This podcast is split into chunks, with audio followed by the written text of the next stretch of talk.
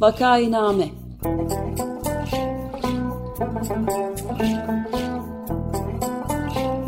Salgın günlerinde memleket manzaraları. Hazırlayan ve sunanlar Güven Güzeldere, Ömer Madra ve Özlem Tekin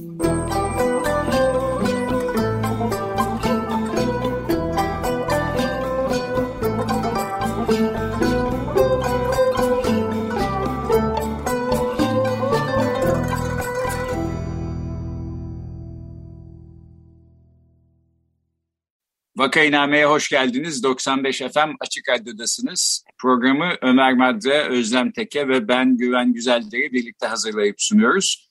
Bugün konuğumuz iktisatçı Uğur Gürses. Hoş geldiniz Uğur Bey. Hoş bulduk. Merhabalar, hoş geldiniz. Merhaba. Merhabalar, e, konuğumuz ekonomist yazar Uğur Gürses. Ankara Üniversitesi Siyasal Bilgiler Fakültesi İktisat Bölümünden mezun. Merkez Bankası'nda başladığı bankacılık kariyerini 2001 krizi öncesinde bırakarak medya alanına geçti. TV kanallarında ekonomi yorumculuğu ile Yeni Yüzyıl gazetesinde başladığı günlük ekonomi ve finans yazılarına Sırasıyla Yeni Bin Yıl, Radikal ve Hürriyet gazetelerinde devam etti. Kendisi 2018'den bu yana da kişisel blogunda ekonomik gelişmeleri yorumlamayı sürdürürken güncel ekonomi üzerine konuşmacılık yapmaya da devam ediyor. Hoş geldiniz. Hoş bulduk. Ee, şimdi bu programda ne konuşacağımız belli. Bu hafta özellikle Türk lirasının e, değer kaybının e, ivme kazandığı e, bir hafta oldu e, biraz böyle freni patlamış bir araba gibi yokuş aşağı gidiyoruz hali var. Bu his e, çoğu insanda da var aslında olmamasına da imkan yok herhalde ama e, bir iktisatçı olarak sizin değerlendirmenizi isteyeceğiz Uğur Bey. Sahiden nereye gidiyoruz? Şimdi ben e, Türkiye'deki son ekonomik gelişmelere baktığım zaman bunu tek başına bir ekonomi politikasının e, sonucu ya da reçetesinin bir sonucu olarak görmüyorum. Bu bir, bir politik krizin e, yanında taşıdığı bir şey bagaj diye görüyorum. Ve o tabii ki o bagaj herkese mal oluyor. Yani e, tüm yurttaşlara mal olan bir bagaj. E, Türkiye 2001'de işte bir kriz yaşadı malum ve orada bir döviz kuru rejimini değiştirdi. İşte IMF geldi. IMF o kuş o yıllarda milli gelir kabaca 250 milyar dolar seviyesindeyken 25 milyar dolara yakın bir fon sağladı Türkiye'ye ama tabii e, şunları şunları yapacaksın, bunları bunları yapmayacaksın dedi IMF. Ve sancılı bir süreç oldu. Bazı iş yerleri kapandı, insanlar işsiz kaldı. Yani o acı, acı reçeteyi yine toplum bir şekilde ödedi. Ama işin öbür tarafında o bahçe, tırnak içinde bahçe temizliğinden sonra e, ekonomide gerçekten bir toparlanma süreci başladı. Nasıl başladı? Türkiye'nin yeni bir e, şey vardı. Tabii IMF'den aldığı para vardı ama e, Türkiye aynı zamanda Avrupa Birliği'ne bir e, Avrupa Birliği gibi bir çapaya sahip oldu. Şunu hatırlıyorum ben. E, Türkiye Avrupa Birliği'nden e, müzakere tarihi aldığı yılın ertesinde e, Türkiye'ye oluk oluk döviz geldi. Çünkü şöyle bakılıyordu bir convergence yani e, Avrupa Birliği ile eklemleşme süreci diye görülüyordu. O başladı diye düşünülüyordu. Ve oluk oluk para geldi. İşte bugünkü koşullarda işte döviz kurunun yükselişini falan konuşuyoruz. O yıllarda döviz kuru çok fazla düşmesin diye Merkez Bankası piyasadan döviz satın alıyordu ve baş edemiyordu. Yani düşüşü engelleyemiyordu. Ben şunu hatırlıyorum yani bir yıllık bir dönem içerisinde kabaca 13-14 milyar dolar satın aldı Merkez Bankası ki o zaman döviz rezervlerinin toplamda 20-30 milyar dolar olduğu bir seviyeden bahsediyorum. Bu tabii yeni bir pencere açtı Türkiye'nin önüne. IMF anlaşması var. Oradan işte ekonominin tekrar toparlanıp e, gideceğini herkes görüyor. Uluslararası piyasalarda buna güven var. Yani Türkiye'ye güven var. Tek parti iktidarı var. Yani siyasi istikrarsızlık da yok. Ee, en önemlisi de benim bence Avrupa Birliği'nden bir tarih al, müzakere tarihi almış olmamız ve e, Türkiye'nin e, bir süre sonra e, herhangi bir Avrupa ülkesi gibi bir ekonomik e, patikaya çıkacağı. Bu çok önemli bir şeydi. Yani hem demokratikleşme şeyleri de vardı tabii e, hukukun üstünlüğü, işte demokratikleşme gibi değerlerde çok çok iyileşmeler, reformlar yapıldı. Bu tabii e, Türkiye'yi bir İspanya, bir İtalya gibi görmeye başladı e, yatırımcılar. Ve bu yüzden de Türkiye'ye para aktı. E, bir küçük bir pencere açayım burada. Hani lafı çok fazla uzatmak istemiyorum ama e, e, o yıllarda işte, Türk lirasının olan güvenin artmasıyla e, oluk oluk işte döviz geldi. Hatta yabancı kuruluşlar Türk lirası borçlanmaya başladılar. Ve bu borçlandıkları Türk liralarında yine Türk bankalarına borç verdiler. Çok düşük faizlerle. O neyin kapısını açtı? Şunu açtı. E, bu hani bugün çok şikayet ettiğimiz betonlaşmanın e, kapısını açtı. Nasıl açtı? Çok ucuz e, konut kredileri verilmeye başlandı ve bu konut kredileri bir talep yarattı. Tabii ucuz kredi e, yüzde birin altında aylık ciddi bir şey açtı, pencere açtı ve e, inşaat projeleri patladı. Hükümet de şöyle gördü tabii. E, hani hiç bu hesapta olmayan bir şeydi ve bunun üstüne atladı hükümet tabii. Yani bu inşaatla büyüme hikayesi orada başladı. Bu döngü olarak devam etti. Yani talep, talebin üstüne krediler büyüdü derken. E, 2008'e kadar bu şekilde geldik ama 2008-2009'da biliyorsunuz bir küresel kriz patladı. O krizde ne olacağız falan derken yeni bir sörf dalgası hükümet açısından, siyasi açıdan. Ekonomik olarak tam olarak öyle olduğunu söyleyemeyeceğim çünkü. Bu da şunu getirdi. E, bütün dünyadaki gelişen ülkelere, gelişmiş ülkelerle basılan bu ucuz para, bol para e, akmaya başladı.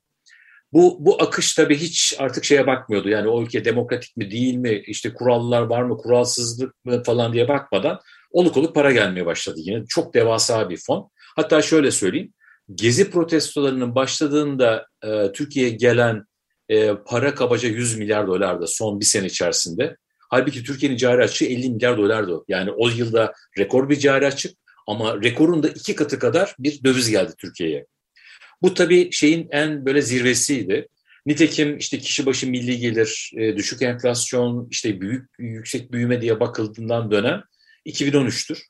E, ama hükümet bunu tabii gezi protestosu başladı. O yüzden e, işte ekonomimize e, suikastler başladı diye anlattı ama işin başka bir tarafında da şu vardı. E, Amerikan Merkez Bankası Başkanı Ben Bernanke o dönemin başkanı biz artık bu bol para döneminden çıkacağız açıklamasını yapmıştı. Gezi protestoları başlamadan birkaç gün önce. Bu tabii e, Amerika'da bile faizleri patlattı. Yani Türkiye'de gelişen ülkelerde de bir sarsıntı oldu. E, hatta buna taper tantrum denildi şey olarak. Bir tapering e, depremi e, anlamına gelebilecek. Finansal piyasalarda böyle adlandırıldı.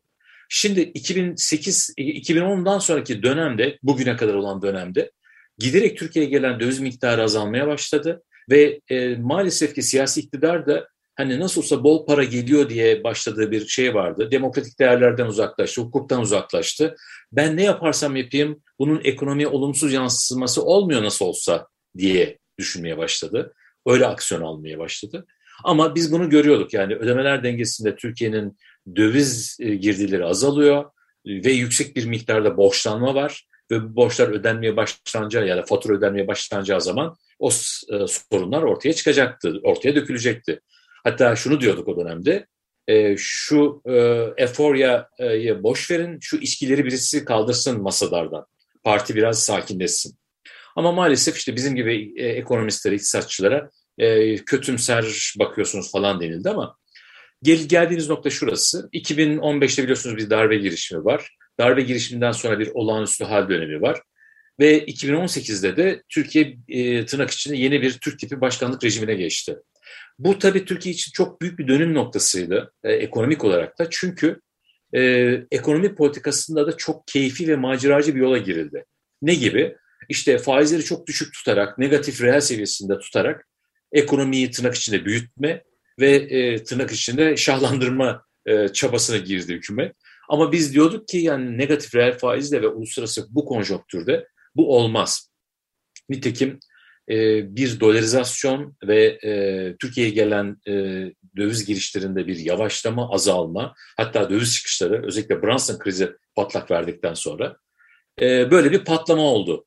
Ve bugüne geldiğimiz zaman da bu bunun yansıması olarak görüyorum. 2020'de e, pandemi patladığı zaman da yine devasa bir kredi büyümesine gitti hükümet. E, işte Cumhurbaşkanı damadını koymuştu ekonominin başına. Ve e, bu e, kredi patlaması asıl e, çok büyük bir döviz talebini ortaya çıkardı. Şöyle örnek vereyim. Daha önce görmediğimiz kadar yüksek bir miktarda altın ithalatı yaptı Türkiye. 25 e, milyar dolar yakın bir altın ithal etti. Yani pandemide eve kapanıyorsunuz, siz bir şekilde işinden gücünden uzak kalan, işsiz kalan, geliri düşen insanlara çek dağıtmanız gereken yerde ki Amerika, İngiltere bunu yaptı. Böyle saçma bir politika izlendi ve bu da Türkiye'nin dövizlerini eritti. E, bugün geldiğimiz nokta bunun devamı. Yine keyfi bir yönetim var. Bu keyfi yönetimde Merkez Bankası'nın faizleri düşürerek e, işte enflasyonu düşüreceği, büyüme sağlayacağı gibi bir e, çıkarsama var ya da bir saplantı var. E, öyle e, yolda ilerlerken işte son e, 3-4 aydır da e, yeni bir Merkez Bankası Başkanı yani başkanlık rejimi içerisinde dördüncü Merkez Bankası Başkanı e, Türk lirasını feda ederek yani e, serbest düşüşe bırakarak e, faizleri düşürüyor e, Ankara e, Merkez Bankası hükümet ve e, ister istemez de Türk lirası hızlı bir şekilde değer kaybediyor. Yani enflasyon %20-23'lük bir patikada giderken e, insanlar tabii ki çok bunu görüyorlar. İş kesimi, hane halkı. E, bugün mevduata aldığınız %15'lik faiz sizi korumuyor. Enflasyona karşı korumayacaktır. Bundan sonra da korumayacak. E, insanlar da gidip dövize yöneliyorlar, altına yöneliyorlar çok doğal olarak. Altın ve döviz geçmişten beri geleneksel olarak enflasyona karşı koruma e, kalkanı olarak düşünülüyordu. Tekrar o eski işçiliğine geri döndü. Ne sayesinde? Bu yanlış politikalar seviyesi sayesinde. Bugün yaşadığımız bu çalkantı budur. Özellikle hani e, Cumhurbaşkanı'nın işte enflasyonun sebebi faizdir diye düşünerek e, belki de çok ciddi bir şekilde hayata geçirmediği e, düşünce, teori tırnak içinde e, Eylül ayından bu yana e, hayata geçiriliyor ve biz bunun çok acı sonuçlarını yaşıyoruz. E, burada temel sorun şu, e, hani ihracat artacak diye bekleniyor. E, dünyada böyle bir örnek yok. Yani biz kuru patlattık, devalüasyon yaptık, e, ihracat arttı, istihdam arttı diye bir şey yok. Bugün Türkiye'de ihracatçıların önemli bir kısmı ve ya da kendi ihracatları içinde e, proporsiyon olarak önemli ölçüde aramalı ithal ediyorlar yurt dışından ve bu dövizle yapılıyor. Ve ister istemez hani bugün ilk gün belki kazançlı çıkıyorsunuz ama yarın tekrar yüksek kurdan o aramalını satın almak zorundasınız. Aramalı, herkes, aramalı ne demek acaba Uğur Bey? Aramalı e, üretimde kullanılan girdi. E, yani bu şey de olabilir. E, biraz daha işlenmiş hali diyelim. E, kor, e, demir yani madenden çıkan demir e, gerçekten ham madde. Biraz işlenmiş hali bunun. E, aramalı yani sanayide çelik üretiminde kullanıyorsanız ya da tencere tava üretiminde kullanıyorsanız e, iş yarı işlenmiş hali de e, aramalı. E, yani birçok şeyde biz bunu görüyoruz. Mesela un bir aramalı baktığınız zaman ekmek sektöründe ya da diğer e, unlu mamuller sektöründe. Bugün yine aynı şeyi konuşuyoruz. Yani uluslararası piyasalarda evet bir e, aramalı ya da diğer emtia fiyatlarına bir artış var. Ama e, Türkiye'de kur %60, %70 artmış durumda yılbaşına göre. Yani onun da çok çok üzerinde bir şey var. Bu tabii Türkiye'nin çok belki de son 20 yılda yaşamadığı büyük bir enflasyon dalgasını getirecek. Şu anda yaşıyoruz zaten ama daha da yani rakamlara yansıyacak diye görü, düşünüyorum. Ve bunu da bir şekilde hani bu bu yaşadığımız krizi bir bir dönüm noktası olarak görüyorum. E, 2001 krizi bir dönüm noktasıdır. 1994 krizi bir dönüm noktasıdır geçmişte. Bu da hem ekonomik olarak hem de siyasi olarak bir dönüm noktası e, olduğunu düşündürüyor bana ve e, o sürecin içindeyiz. Şu anda onun içindeyiz diye düşünüyorum. Yani hükümet e, cenahından gelen işte 3-4 aya kadar biz bu e, stratejimizin sonuçlarını alacağız e, haberlerinin doğru olmadığını düşünüyorsunuz ve bu yolun aslında seçim kazandıracak e, iktidarı seçim kazandıracak bir strateji olarak da bir faydası olmayacağını e, söylüyorsunuz diye anlıyorum. Evet. E, yani mesela uluslararası iktisatçılar da bunu e, teorik düzeyde söylüyorlar. Paul Krugman'ın işte çoklu denge e, yaklaşımı var. E, e, siz döviz kuru arttığı ölçüde biraz üretiminiz artıyor gibi görünür. Ama arkasından üretim geriliyor ve önceki dengenin daha gerisine düşüyorsunuz. Ee, az önce söylediğim işte o e, ihracatçı örneğinde olduğu gibi. Önce biraz ihracatınızda fiyat avantajı elde etmiş zannediyorsunuz kendinizi. Bir ediyorsunuz da kısmen ama sonra maliyet kanalından sizi vuruyor bu tekrar ve siz e, ilk noktaya göre daha geriye düşüyorsunuz e, rekabet avantajında ya da maliyet açısından. E, ben hani e, ihracata biraz etki yapabileceğini düşünüyorum ama bu e, e yani şöyle bir şey var. E, diyelim ki biz 10 milyar dolarlık bir fazla ihracat yaptık. Ama soru şu, neyin e, pahasına yapmış olacağız bunu? Benim e, e, kefenin öbür tarafına koyduğum şey, Türkiye'de 17 milyona yakın bir yoksul var ve siz onların hayatını daha da e, beter hale getireceksiniz bu politikayla. Neden? Kur yani Türk lirası değer kaybediyor. Değer kaybettikçe ürün ve diğer işte e, sokaktaki hayatta işte kullandığımız tüketim maddelerinin fiyatları artıyor. Hayat pahalı hale geliyor. Geçim sıkıntısı. Şeyi söyleyeyim. Bizim e, ya da TÜİK'in ölçtüğü enflasyon bir ortalama üzerinden gidiyor. Ama yoksul insanların e, harcama sepetine baktığınız zaman onların harcama sepetindeki gıda ve işte barınmanın ağırlığı daha yüksek. Ve biz bunu biliyoruz ki gıda son bir yılda yüzde otuz artmıştı. İşte bugün haberlerde işte birçok mecrada var. E, ekmek fiyatına zam geliyor, işte akaryakıta zam geliyor. E, işte e, şey barınma kiralarda artışlar var. Bütün bunlar en fazla yoksula vuracak. Çünkü harcanabilir gelirini tırtıklayacak ve düşürecek. Böyle olduğu için de muhtemelen e, 17 milyon yoksul daha yoksul hale gelecek. Bence en acı olanı da şey hani biz orta sınıfa çıktık e, daha refahımız arttı diye düşünen kesimlerde yoksul tarafa doğru kayacaklar. Yani bunu orta sınıf içerisinde de e, hani nasıl bir örnekle verebilirim bilmiyorum ama mesela e, geçmişte e, e biraz biriktirip para biriktirip çalışmasıyla yurt dışına bir işte tatile gitmeye e, en azından yakın ülkelere gitmeye çalışan orta sınıf artık o imkana sahip değil diye düşünüyorum. Hatırlarsanız Yunanistan'a giden Türklerden bahsediyorduk bayram tatillerinde. E, artık o mümkün değil görünüyor orta sınıf için.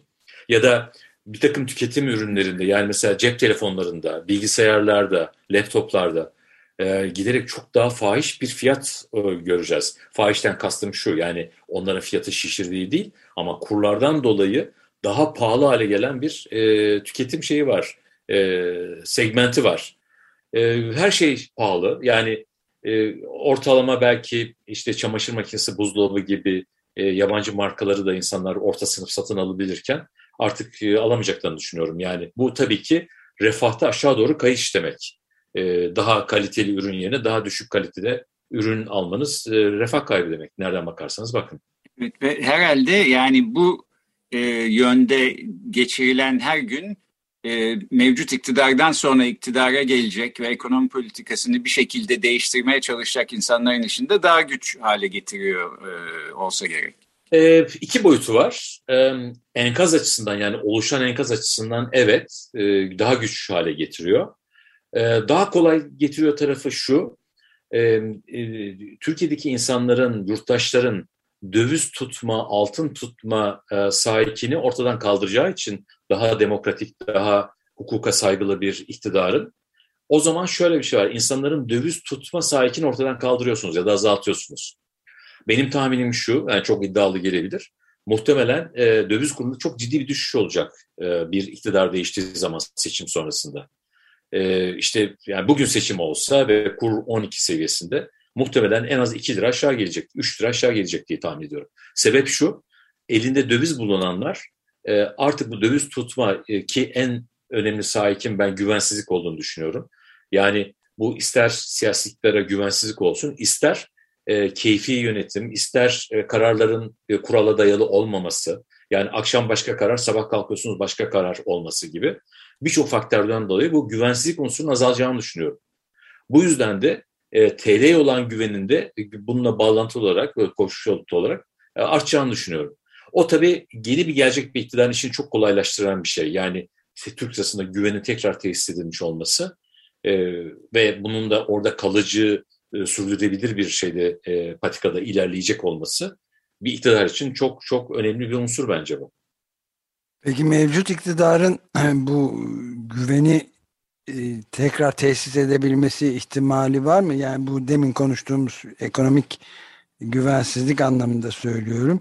Ya da mesela işte biraz önce e, yayına girmeden önce konuştuğumuz İslam Ticaret Sanayi ve Tarım Odası Başkanı Vekili Rıfat Hisarcıklıoğlu'nun e, bir çeşit de, İslami finans modellerini yaygınlaştırma gibi farklı bir model önerisi e, de var. Bunların güveni sağlamakta bir işe yarayacağını düşünüyor musunuz? Hayır ben işte az önce de konuştuğumuz gibi e, bu tür konuşmaların e, oradaki yani bulunan ortama göre konuş yapılan konuşmalar olduğunu düşünüyorum. Yani İslami finans ya da İslami ülkeler toplantısında işte iş çevresinden giden bir iş insanının e, bu şekilde ortama uygun bir konuşma yaptığını düşünüyorum. Yoksa hani geniş çerçevede bakarsak E, Türkiye'de e, işte e, İslamcı bir e, partinin e, iktidarı var son 20 senedir e, ve e, burada e, e, katılım bankacılığı çok fazla bir mesafe alabilmiş değil Türkiye'de. E, şeyden de görüyoruz yani toplum belki gidip AK Parti'ye oy veriyor ama e, akşam gidiyor işte kanallarda diziler seyrediyor, parasını faize yatırıyor. Dolayısıyla bir e, hayat tarzı var aslında kendine ait. Yani e, şey e, oy verdiği partinin e, arzusu olan hayat tarzını yaşamıyor. Dolayısıyla e, onun çok fazla şansının olduğunu düşünmüyorum Türkiye'de İslami finans. Tabii ki o, o konuda insanlar, ona duyarlı insanlar var, faizi hassas insanlar var inanışına göre. Onlar zaten bir şekilde e, katılım bankacılığını kullanıyorlar. E, mevduat değil de katılım hesabı açıyorlar. Bana sorarsanız e, faiz hesabıyla aynı gidiyor katılım e, hesabında alınan getiriler, kazançlar. E, ama o inançtır, kendisi öyle rahat hissediyorsa öyle yapar. Ona bir itirazım yok. Ama e, toplam bankacılık, mali sistem içerisinde katılım bankacılığı ya da İslami finans çok fazla ilerleyebilmiş değil.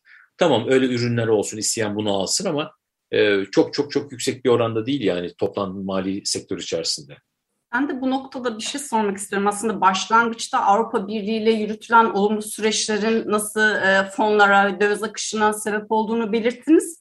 E, ama son yıllarda hükümetin böyle dümen kırdığı yine İslam ülkelerden mesela Katar, 3 yıl önce 15 milyar dolarlık bir hızlı fonlamadan bahsetti ama bunun sizin de belirttiğiniz gibi onda birinden azının geldiğini görüyoruz. Şimdi de Birleşik Arap Emirlikleri üzerinden benzer bir senaryo yazılıyor. Ee, burada e, açılım yapabilir misiniz? Yani bu dümen kırmanın bize maliyeti nasıl olacak? Ee, onu çok çok fazla ben şeye e, e, önem atfetmiyorum. Yani bu tür açıklamalara ne o dönemde yani 2018'de 2018 Ağustos'unda Brunson krizi patlak verdiğinde işte Katar Emirati geldi ve Cumhurbaşkanı ile beraber bir açıklama yaptı. Ve o açıklamada Türkiye'ye 15 milyar dolarlık doğrudan yatırım yapılacağını yani doğrudan yatırım şu ister gidip fabrika kuruyorsunuz ya da mevcut bir fabrikayı satın alıyorsunuz ya da iş bir belli bir iş düzenini e, ya da işletmeyi.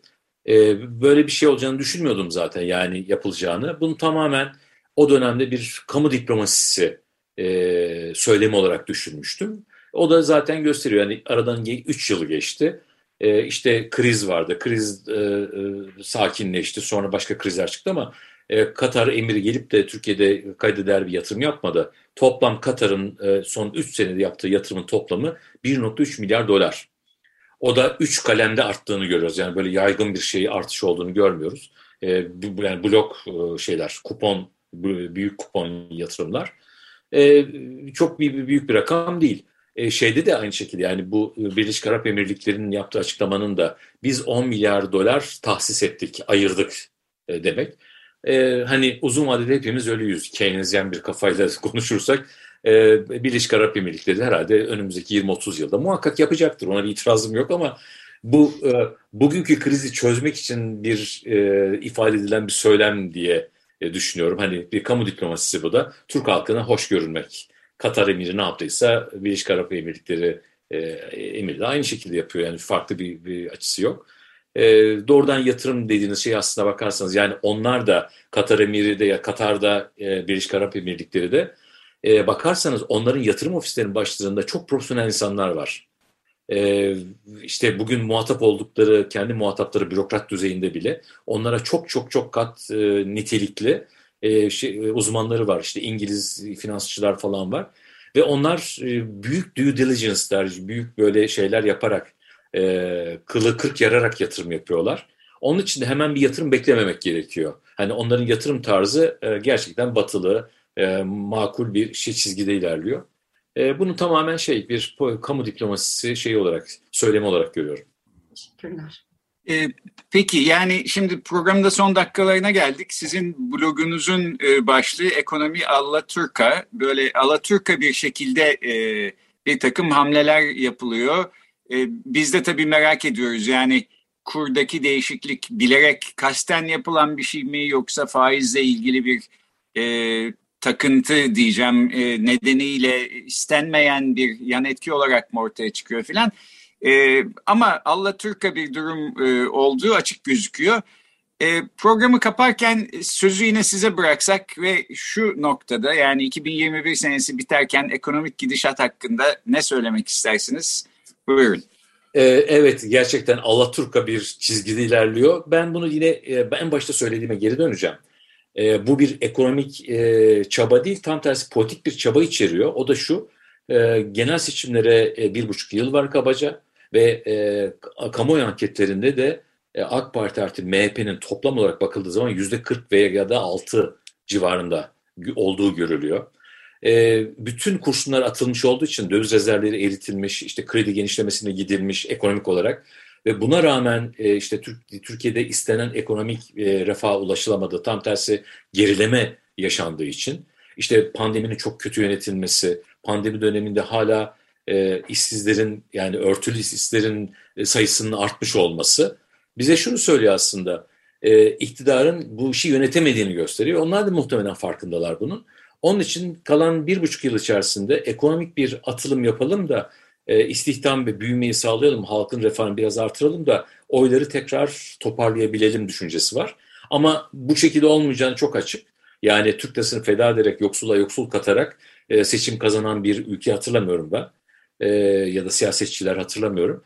O yüzden e, bu böyle e, palas pandras bu şekilde gidecek. Ha şey söyleyeyim bizler açısından, vatandaşlar açısından, iş kesim açısından gerçekten sancılı bir dönem içerisindeyiz. Bu, bu devam edecek. Bu, bu çünkü bu yönetim tarzı altında. Ama şurada e, ben iyimserliğimi koruyorum. Bu hani yeni yıl içinde bir dilekli e, olarak yer alsın. E, iyimserliğimin sebebi şu. Türk halkı hiçbir zaman için refah kaybına razı olmadı. Yani bu derece bir ref, hızlı refah kaybına razı olmadı. 1994'te 2001'de iktidarı değiştirdiler. Dolayısıyla bu bir siyasi değişim getirecek diye düşünüyorum.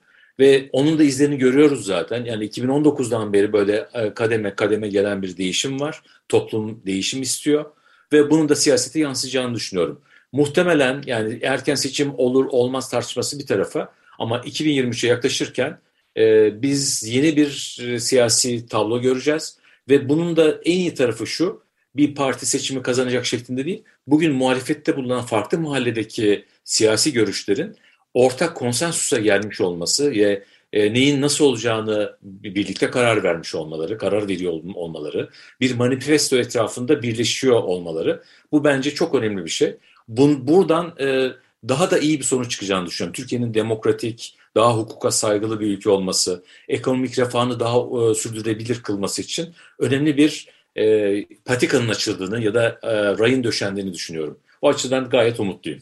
Tamam harika biz de böyle umutlu şeyler duymak e, ihtiyacı içindeyiz aslında. Bugün e, Türkiye'nin ekonomik gidişatını e, ekonomist ve yazar Uğur Gürses'le konuştuk. Gelecek haftada 2022'ye yaklaşırken Türkiye'nin siyasi gidişatını bu kez Bekir Ağırdı'yla konuşuyor olacağız. Uğur Bey çok teşekkür ediyoruz. Çok teşekkür, ben teşekkür ederim hepinize. Ee, iyi yıllar dilerim şimdiden peşine. Teşekkürler. Görüşmek üzere. Görüşmek üzere.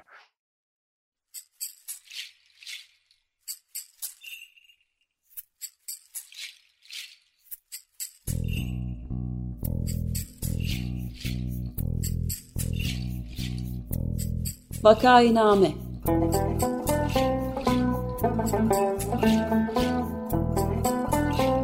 Salgın günlerinde memleket manzaraları. Hazırlayan ve sunanlar Güven Güzeldere, Ömer Matra ve Özlem Tekin